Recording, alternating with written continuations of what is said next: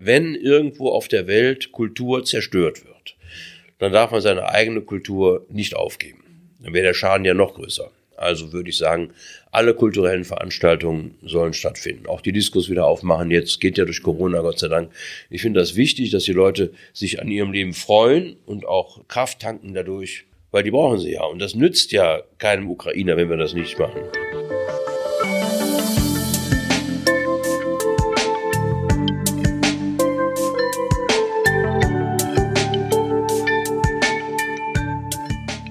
Hallo, liebe Zuhörerinnen und Zuhörer. Mein Name ist Monika Werner-Staude, WZ-Redakteurin in Wuppertal. Unsere heutige Podcast-Folge Unter der Oberfläche ist ein Special und das hat mit unserem Gast zu tun. Jürgen Becker, der am 12. März in der Immanuelskirche in Wuppertal auftritt.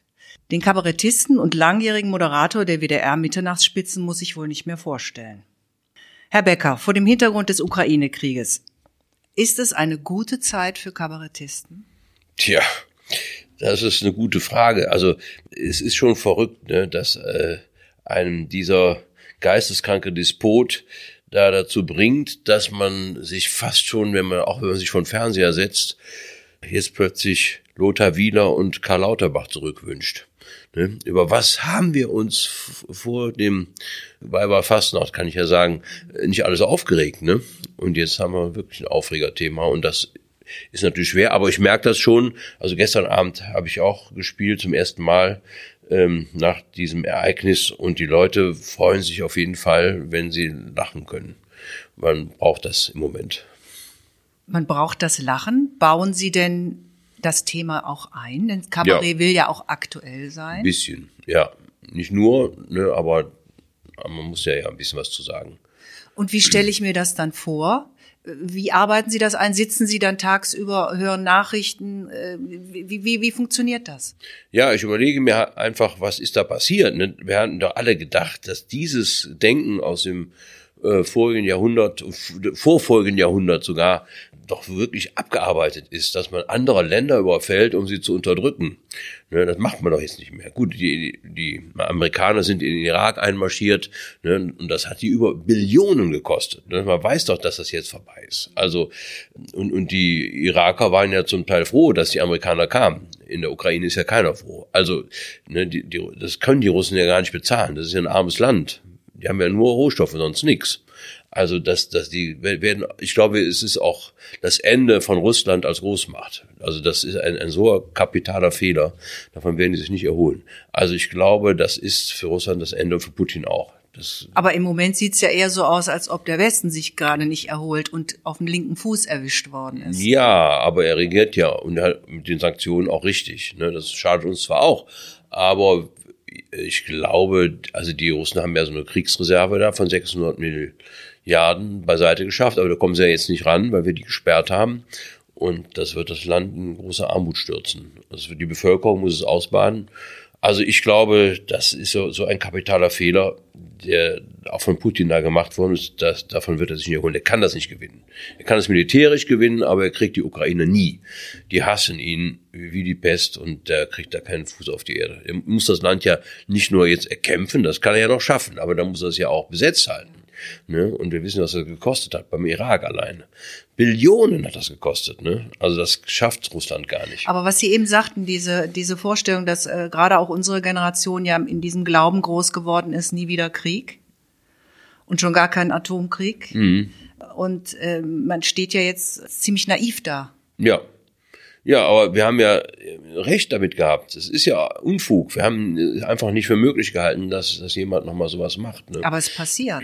Bei ja, uns. Aber das heißt einfach, dass ja, es ist passiert, klar. Aber ich habe mir, ich stelle sich mal vor, dass äh, wir jetzt hingehen würden und uns das Elsass zurückholen. Oder, oder die Franzosen marschieren ins Saarland ein und holen sich. Dann würden wir Deutschland, ja gut, dann nehmen das doch. Ne? Da, da würden wir doch gar nicht, dann ist es eben französisches Saarland, ist doch egal, ne, letztendlich. Ja, es ist völlig anachronistisch. Ja, man muss ja, man muss ja nicht darüber nachdenken, wie man Land dazu gewinnt, sondern bei diesen großen Problemen, die wir haben, eher wie man Land los wird. Bayern zum Beispiel. Ne? Was wäre das schön, ne? Was, wenn wir die loswerden? Was haben uns diese Provinzler da, diese CSU Provinz hat eigentlich alles aufgeheizt mit Herdprämie, Ausländermaut, drei unterirdische Verkehrsminister in Folge nicht? und äh, Masken, der ganze Maskenskandal war ja auch in Bayern.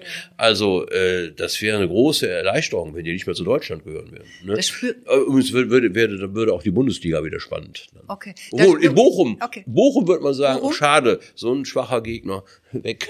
Stimmt, die haben, ich weiß jetzt gar nicht, aber die haben die äh, in dieser Saison äh, ja. besiegt, glaube ich. Mhm. Wo, wobei ich jetzt schon merke, wie sie das mit Humor sozusagen mm. mal eben die, die große Weltbühne oder zumindest dann auch die, die, die bundesdeutsche Bühne humorig einbinden. Ja, man so, muss ja für die Absurdität Bilder finden. Ja. Also das ist ja unsere Aufgabe. Ja. ja.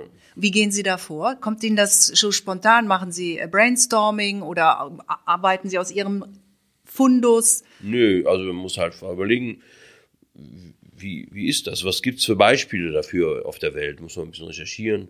Zum Beispiel die Holländer, die haben genau den Gedanken im Ersten Weltkrieg gehabt. Das war der Ingenieur Lely, Cornelis Lely, und der hat gesagt, warum führen wir eigentlich Kriege? wenn wir Land gewinnen wollen, das können wir doch auch anders machen. Und dann hat der ja dann den Abschlussdeich zwischen Nordholland und Friesland in Bewegung gebracht. Ja. Er hat das damals konstruiert, so müssen wir das machen, hat es gar nicht mehr erlebt selber. Ja, aber es wurde ja dann hinterher gemacht, dann ist ja dieser Abschlussteich, dann ist das Eiselmeer entstanden und dann haben die gepoldert. Und diese Stadt auf dem Polder haben wir dann Lelystadt genannt. Ne, also sie haben sehr viel Land gewonnen, ohne ein einziges Volk zu überfallen. Ne, also das hätte Putin im Schwarzen Meer auch machen können. Nur Russland ist ja sowieso viel zu groß. Also ja. das, ja, muss erstmal dafür sorgen, dass das Land einfach mehr Wohlstand bekommt. Also die sind ja so oft bettelarm. Fällt mir gerade jetzt ja. auch Österreich ein. Österreich mhm. war ja auch ein Staat, äh, das mhm. über Heiraten sich vergrößert hat. Ja. Auch nicht unbedingt ja. immer über Kriege. Auch eine, auch eine, eine etwas mhm. nicht oder eher pazifistische Methode. ähm, kommt das Ihnen alles einfach so? Naja, das ist natürlich äh, der Satz, den Rudi Carell ähm, mal gesagt hat, ne, wie schütteln Sie das alles aus dem Ärmel, hat man ihn gefragt. Hat er gesagt, man kann nur aus dem Ärmel schütteln, was man vorher reingetan ja. hat. Und wie tun Sie es rein? Ja. Viel lesen, viel recherchieren? Genau, diskutieren mit Leuten und dann gucken, ob man da Bilder für findet oder, oder Metaphern. Ja. Ich nehme an, um nochmal jetzt zu dem aktuellen Geschehen zu kommen, dass das auch im Moment das Diskussionsthema ist. Sie sagten ja eben auch, bis vor kurzem war es noch Corona. Mhm. Und äh, ist, Corona ist ja eigentlich noch da und jetzt äh, beschäftigt man sich aber gar nicht mehr damit, als wäre es schon weg. Das tut natürlich gut. Ne? Ja. Ja, man braucht ja auch Distanz manchmal zu den Themen. Ne? Ja. Ich finde das auch immer gut zu sagen, komm, ich habe jetzt eine Stunde Brennpunkt und äh, Nachrichten geguckt, jetzt lasse ich das mal. Und dafür ist das Kabarett auch da, dass man sich auch mal wieder um andere Themen bemüht oder einfach den Kopf auch mal zerstreut und das mal los wird aus dem Kopf. Weil das Elend der Menschen, das ist ja sehr schwer zu ertragen. Ne? Ja. man, kann, man ist halt ohnmächtig. Ja. Wir können nicht so viel machen. Wir können vielleicht ein paar Flüchtlingen helfen, die hier hinkommen, oder man kann spenden. Sowas kann man ja schon machen, aber ansonsten ist aber auch Schluss. Und, ähm, und man kann Hilfspakete mithelfen, packen, also was das geht. Aber ich finde, auch ein Teil der Ohnmacht äh, Überwindung ist, sich damit zu beschäftigen mit dem Thema. Also einfach historisch gucken, was gibt's für Vergleiche was hat das damals gekostet? Ne? Was ist eine Okkupation? Wie teuer das ist, was es ein, ein Geld kostet. Ne? Das hat er gar nicht durchgerechnet vorher. Der hat gedacht, ja, das krieg ich, spaziere da ein. Deswegen ist er auch Weiberfastnacht einmarschiert. Ja, weil? Ja, weil er gedacht ist, genau funktioniert. Wir gehen dann hin, ne, wie die Frauen, und dann wird der Schlüssel so. vom Rathaus überreicht und dann sagen die, ja, macht ihr das mal. So hat er sich das vorgestellt. Ein Blitzkrieg, zwei Tage, hat er ja gesagt. Ne? Der hat sich das ganz einfach vorgestellt. Das ich habe gedacht, dann merkt man das gar nicht, weil äh, zumindest die Deutschen Karneval feiern, die sind abgelenkt. Ja, ja gut, da gab es ja auch viele Vorwürfe, ne? Soll man Karneval feiern ja, ja. oder nicht? Wie war das für Sie so dieses weiter. Jahr? Ja, ich habe mir die Frage gestellt, ne, darf man Karneval feiern, wenn Putin einen Krieg anfängt? Die Frage ist aber falsch. Wie kann der Putin einen Krieg anfangen, wenn wir Karneval feiern? Ne, der ist doch der Idiot, nicht wir. Ne? Also deswegen finde ich, die Menschen müssen weiter feiern. Also das ist richtig. Also Fußball oder Karneval oder Schützenfeste, das ist Volkskultur. Ja, also das heißt, man geht in eine Fußballkneipe, stellt sich dazu, ist dann Teil dieser Gemeinschaft, dieser Sache und das ist bei der Karnevalskneipe auch so. Ne? Dann nimmt der einen unter die warme Decke, man feiert zusammen. Das ist Volkskultur und das tut den Leuten gut und das sollen sie auch weitermachen. Haben Sie denn den Eindruck, Sie sagten eben, äh, dass Sie das bei Ihrem Auftritt so gemerkt haben, dass die Leute lachen wollen? Bleibt denen nicht bei diesem Thema Krieg so ein bisschen auch das Lachen? Einerseits das Bedürfnis heile Welt ist natürlich da, aber es ist irgendwie so, so, so, äh, man hat gleichzeitig vielleicht das Gefühl, man darf ja, das gar stimmt. nicht. Aber ich sage Ihnen dann immer, wir dürfen wir das, natürlich dürfen wir das, weil wenn irgendwo auf der Welt Kultur zerstört wird, dann darf man seine eigene Kultur nicht aufgeben. Dann wäre der Schaden ja noch größer. Also würde ich sagen, alle kulturellen Veranstaltungen sollen stattfinden. Auch die Diskos wieder aufmachen. Jetzt geht ja durch Corona, Gott sei Dank. Ich finde das wichtig, dass die Leute sich an ihrem Leben freuen und auch äh, Kraft tanken dadurch, weil die brauchen sie ja. Und das nützt ja keinem Ukrainer, wenn wir das nicht machen. Ne? Wenn ich wüsste, wenn ich mit dem Karneval feiern aufhöre und der Putti würde dann die Truppen zurückziehen, dann würde ich es natürlich machen. Ne? Aber wie ich den kenne, interessiert ihn das gar nicht. Nee, das glaube ich auch nicht. Ist für Sie eigentlich Kabarettist Traumberuf? Sie sind ja nicht zielstrebig Kabarettist geworden. Nee, das hat sich Das so, hat sich ja so ergeben bin irgendwann auf sozusagen. die schiefe Bahn geraten. Nein, das ist schon ein schöner Beruf, würde ich schon sagen. Ja, weil man das tun kann, was man sonst auch tun würde, nämlich wie Sie als Journalistin ja auch, sich für die Dinge interessieren, ein bisschen recherchieren, das ist ja eigentlich ein verwandter Beruf. Ne? Und dann ist da noch so ein bisschen Predigt mit drin, würde ich sagen. Ne? Also so, so ein bisschen Kanzel, ein bisschen. Ja, also, die Menschen auch zum Nachdenken bringen. ja, und auch vielleicht ein bisschen Aufklärung. Ja, würde ja. ich sagen. Kabarett beruht auf der Aufklärung, würde ich sagen. Und äh, wenn man dann auch noch lacht, und das ist natürlich immer eine sehr angenehme Tätigkeit, weil Lachen eben Distanz schafft. Ne? Also wenn man lacht, distanziert man sich davon und es ist ein bisschen wie Religion. Man stellt sich vor, wie das Ganze von oben aussieht. Ne? Das ist ja im Grunde genommen aus der Distanz heraus. Und äh, dafür, dafür ist das Lachen ganz gut. Also das, das schafft Distanz. Auch auf Beerdigungen wird ja gelacht. Ne, das ist ja gar nicht mehr verpönt, wenn heute einer eine Ansprache hält auf einer Beerdigung und er erzählt eine nette Anekdote aus dem Leben des Verstorbenen und man lacht dann, das ist ja gut. Also insofern würde ich sagen, tut das der Humor gut den Leuten. Und hilft natürlich auch ernste Themen so zu verpacken, dass sie, dass, dass sie Ja. auch eher angenommen werden. Ist ja Genau. vielleicht auch eine, auch eine also ich Methode. finde, das Kabarett ist eigentlich äh, dafür da, den Menschen Lust zu machen, sich in der Demokratie mit den Themen auseinanderzusetzen, die sonst vielleicht ein bisschen trocken sind. Ja, wenn man es so lustig macht, dann hat man mehr Freude daran, sich da Gedanken drüber zu machen. Im Unterschied zum Comedian, zur Comedy. Comedy muss nicht unbedingt politisch sein. Ne? Die können auch andere Themen machen. Das ist ja auch in Ordnung. Also ich habe Ja, überhaupt ja. nichts gegen Comedy, gar nichts. Mache ich manchmal ja auch. Manchmal ist es nämlich auch einfach nur albern. Ich finde, wir haben auch ein Recht auf Albernheit. Ne? Das habe ich auch bei Mitternachtsspitzen damals immer gesagt. Wir müssen auch albern sein. Wir müssen nicht alles so schwer sein und alles. Ich fand immer früher, als ich jung war, da gab es die Münchner Lach- und Schießgesellschaft. Das waren so Männer mit so Anzügen und einer saß am Klavier. Und ich fand das immer so ernst. Und ich habe hab ich diesen Satz kreiert, da habe ich gesagt, Kabarett schön und gut, aber man muss auch mal einen Witz machen. Ja, ich, ich bin auch damit groß geworden mit. Äh, Also mir war das Kabarett früher zu ernst. Ja. Und ich finde, dieses Alberne ist auch wichtig. Ja. Ja, Man darf sich auch selber nicht so wichtig nehmen. Gibt es denn Themen, die Sie, wo Sie sagen, nee, das mache ich nicht, dass die, die Sie nicht äh, behandeln würden? Ja, also würde ich sagen, Naturkatastrophen wie das Ahrtal, da muss man, Mhm. dann kann man sich so Teilaspekte rausnehmen. Ne? Oder wie jetzt im Krieg, da kann man, also ich gucke dann, was gibt's für Themen, wenn man jetzt im Radio das zum Beispiel, machen wir immer auf WDR 2, schon seit langen, über 30 Jahren, so eine Kolumne Fr- Frühstücksbau mit Herrn Jünemann. Wenn das gerade passiert ist, dann. Stichwort man- Wehrdienst, ja, ich mitgekriegt. Genau, Wehrpflicht, Ja. sowas. Ah Das ja, sind so. Themen, die sind da dadurch hochgekommen, die kann man aber dann befreit, weil das Elend der Menschen dann nicht vorkommt. Ne? Oder das ist bei der Flutkatastrophe auch so, dass man dann guckt, ein bisschen rumschiffen. Oder körperliche Gebrechen von Menschen. Das würde ich auch nicht zum Thema machen. Also jetzt nicht, ähm, da gab es ja damals Schäuble im Rollstuhl sitzt oder so, das, das mache ich auch nicht. Das ähm, finde ich ist nicht. Das, obwohl Harald Schmidt recht hatte, auch Behinderte haben ein Recht auf Verarschung. Alle Volksgruppen, oh, das liegt mir nicht so. Also da würde ich sagen, dann, nee. Ja, man muss ja auch nicht alles machen. Ne? Also Nö. ähm, Sie haben ja auch Ihren Ihren Stil, ja. Und Andere Kabarettisten Mhm. Ja. haben einen anderen Stil. Ja, aber das ist ja eine persönliche Sache. Ich sage nicht, dass andere es auch so sehen müssen. Bei Religionen sehen es wieder andere, das soll man nicht machen, sagen viele. Finde ich aber falsch, weil Religion sind Kultur und Humor lebt ja immer von der Fallhöhe. Man sagt immer, je länger das Sitt, desto größer das Bums. Ich soll ja nicht auf den Tisch klopfen, deswegen mache ich das jetzt hier.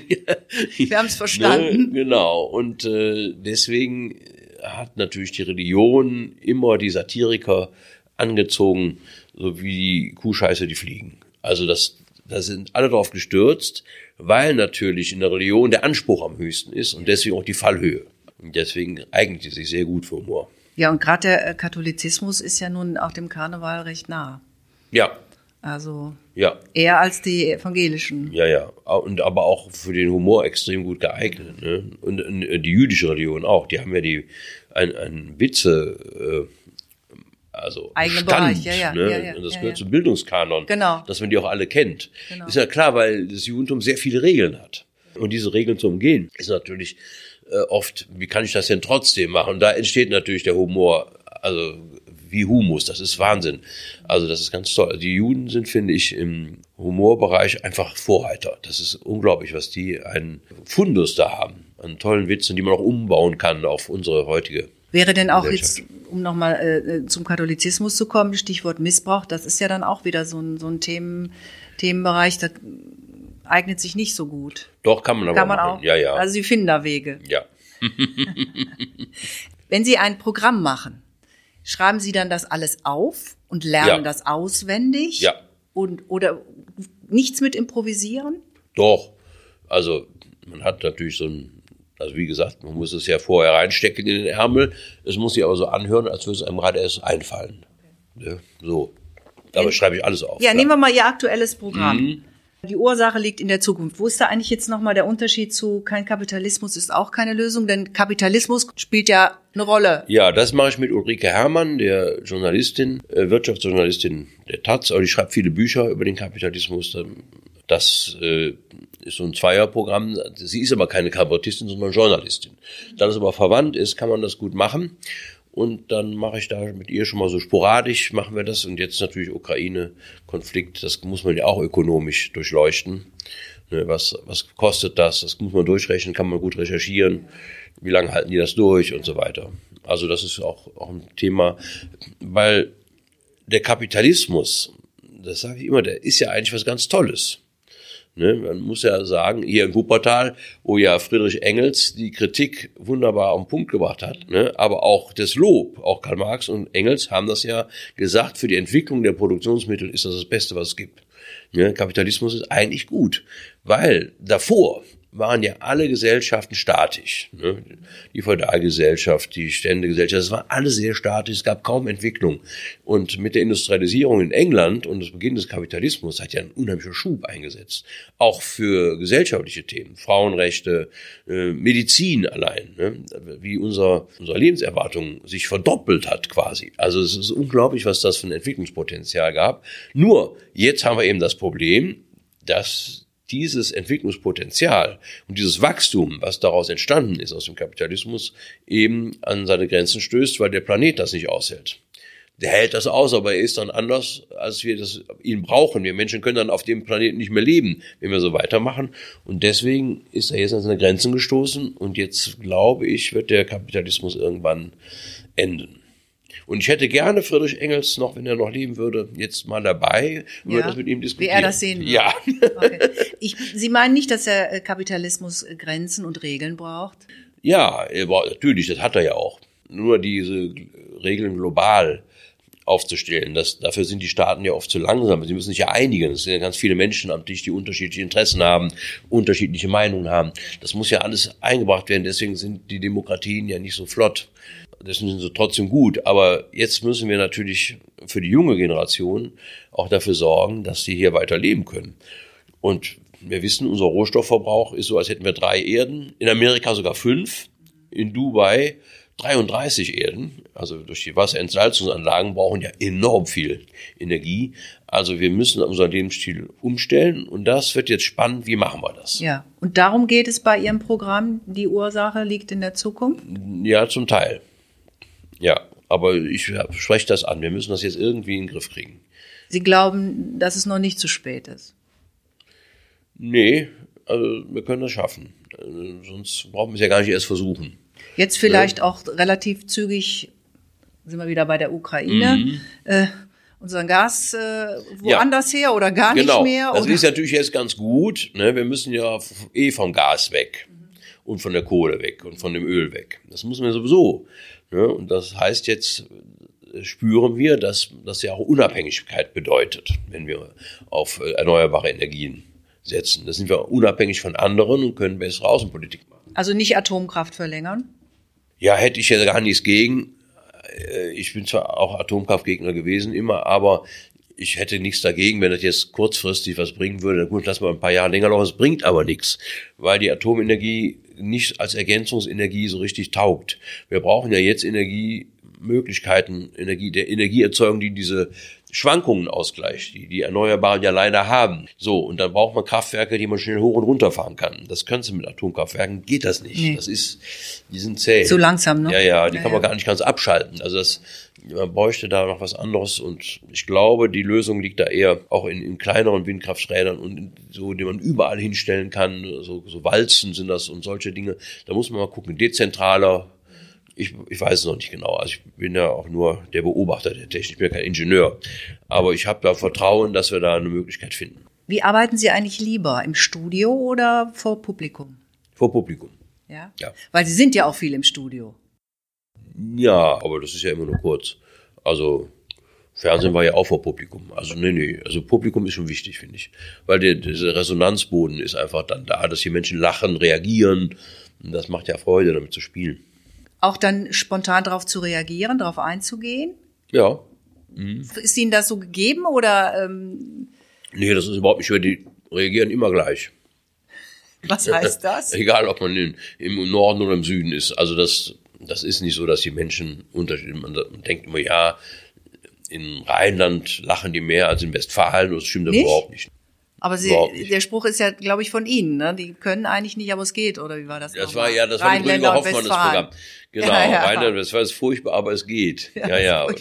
Aber das ist ja die Freude an der Unterschiedlichkeit. Wir sind ja, froh, dass wir nicht gleich sind alle, sondern das ist ja auch die Kraft unserer Gesellschaft, unserer Kultur. Ne? Wir sind ja nicht stark, weil wir alle gleich sind, sondern wir leben ja durch unsere Unterschiedlichkeit. Und das muss das Kabarett immer deutlich machen. Und wenn man da Kontraste sieht, dann ist das sehr gut, wenn man die auch benennt und auch da Witze draus macht. So, und der Rheinländer lacht also nicht unbedingt mehr als. Nee. Nee, überhaupt nicht. Also das ist, auch die Westfalen klopfen die auf die Schenkel und so. Ist vielleicht auch eine Vorauswahl, weil die Menschen, die ins Kabarett gehen, die wollen ja lachen. Ne, die, die zum Lachen in den Keller gehen, die kommen ja gar nicht. Also insofern ist das überall gleich und man weiß einfach, wie eine Pointe funktioniert und wenn man spürt, sie ist nicht so, wie ich sie haben will, dann mache ich es am nächsten Abend ein bisschen anders und dann kriegt man mit der Zeit die optimale Fassung hin und dann wird das immer besser. Wenn Sie so ein Programm erstellen, probieren Sie das dann, weiß ich nicht, mit der Familie oder so aus vorher? Nee, also mehr das so mit Erzählen.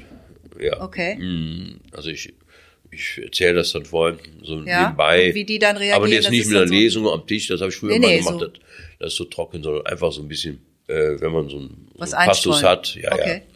Wie der wirkt. Mhm. Stichwort Publikum.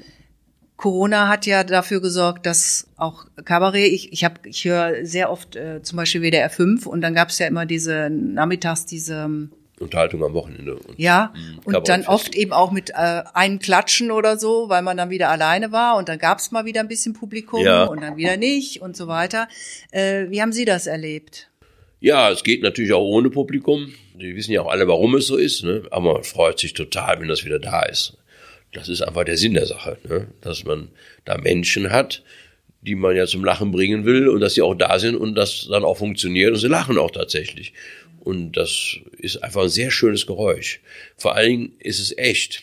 Klatschen kann man ja auch aus Höflichkeit.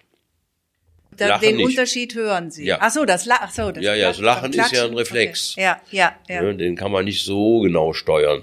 Aber klatschen kann man aus Höflichkeit. Das ist ja eine Geste. Aber Lachen ist meistens ist ein Reflex. Mhm. Und das hat man natürlich dann nicht, äh, wenn das Publikum gar nicht nee. da ist. Jetzt wollen wir nur hoffen, dass es nicht wieder, weiß ich nicht, im Herbst wieder in die andere Richtung geht. Oder ja. glauben Sie, wir haben es hinter uns, Pandemie in dem Sinne? Ja, ich glaube ja, die Viren sind ja so ein bisschen wie Kneipengänger. Ne?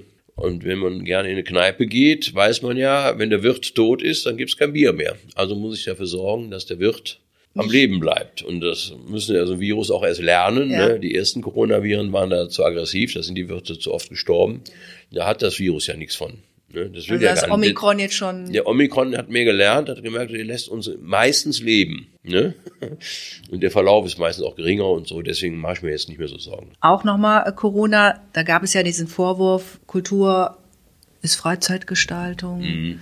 Kultur äh, muss nur unterhalten. Mhm. Wie sehen Sie das? Glauben Sie, dass die Kultur und die Kulturschaffenden in der Pandemie, äh, klar haben sie gelitten, Mhm. aber äh, wird es viele geben, die nicht wieder dann in ihrem, in ihrem Beruf arbeiten können?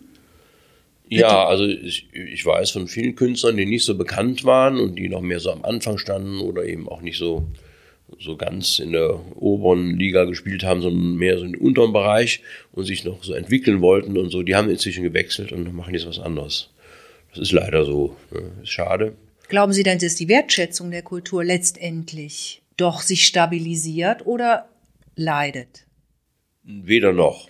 Also ich glaube, dass man langfristig wieder auf das Niveau zurückkommt, was man auch hatte. Heißt auch, dass sich die Gesellschaft sich langfristig nicht ändert? Doch, die Doch. ändert sich immer. Nur die Kultur gehört eben dazu und die Ja. ändert sich auch. Ne? Also Kultur ist ja ganz viel.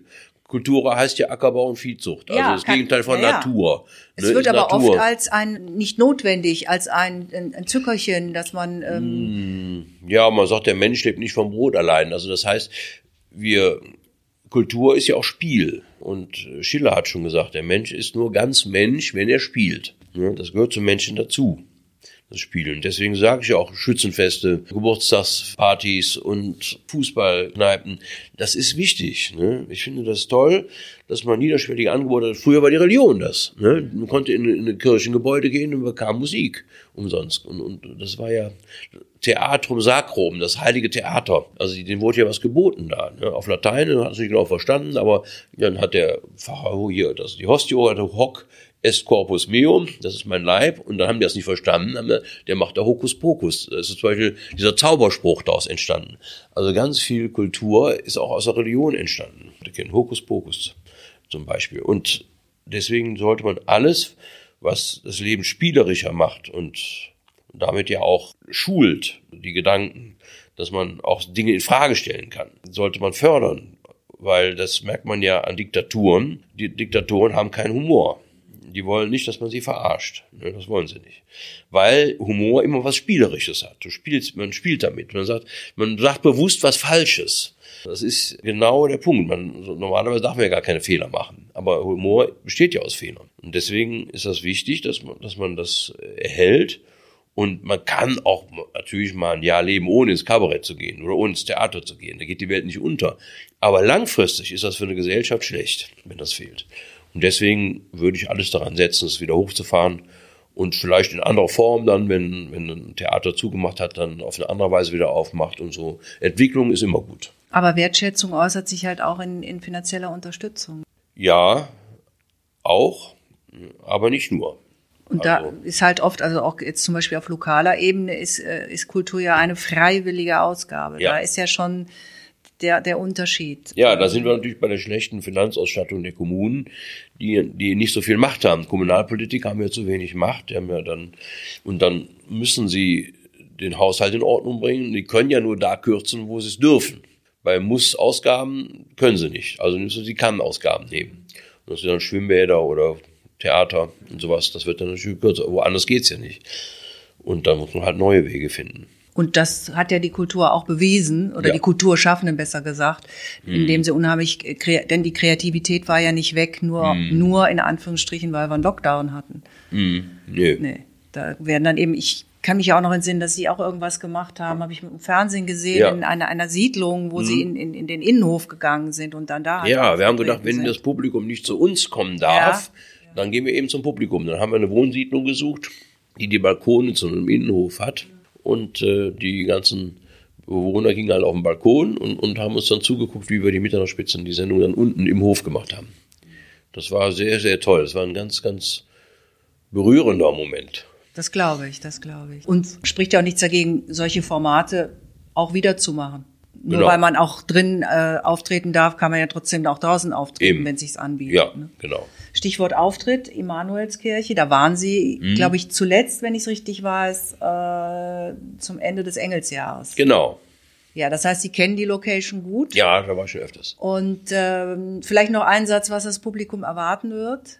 Die Ursache liegt in der Zukunft, geht eigentlich um Zukunftsängste. Und das ist ja extrem im Moment. Die Leute merken, dass alle Sicherheiten in ihrem Leben ins Wanken kommen. Nicht nur politisch, auch jetzt mit, mit, mit dem Ukraine-Krieg, mit, mit Corona. Alles, wir wissen nicht mehr, wie die Welt in zehn Jahren aussieht. ne? Und darum heißt es ja überall, die Zukunft der Außenpolitik ist ungewiss, die Zukunft der Ukraine ist ungewiss, die Zukunft der NATO ist ungewiss, die Zukunft der Kaufhäuser ist ungewiss und die Zukunft der Innenstädte ist ungewiss. Und dann sage ich immer, das ist alles Quatsch. Die Zukunft ist immer ungewiss. Das ist ein prima Schlusswort. Herr Becker, vielen herzlichen Dank, dass Sie da waren. Ja, ich danke Ihnen. War Danke. mir eine Freude. Gerne, danke. Dies ist ein Podcast der WZ.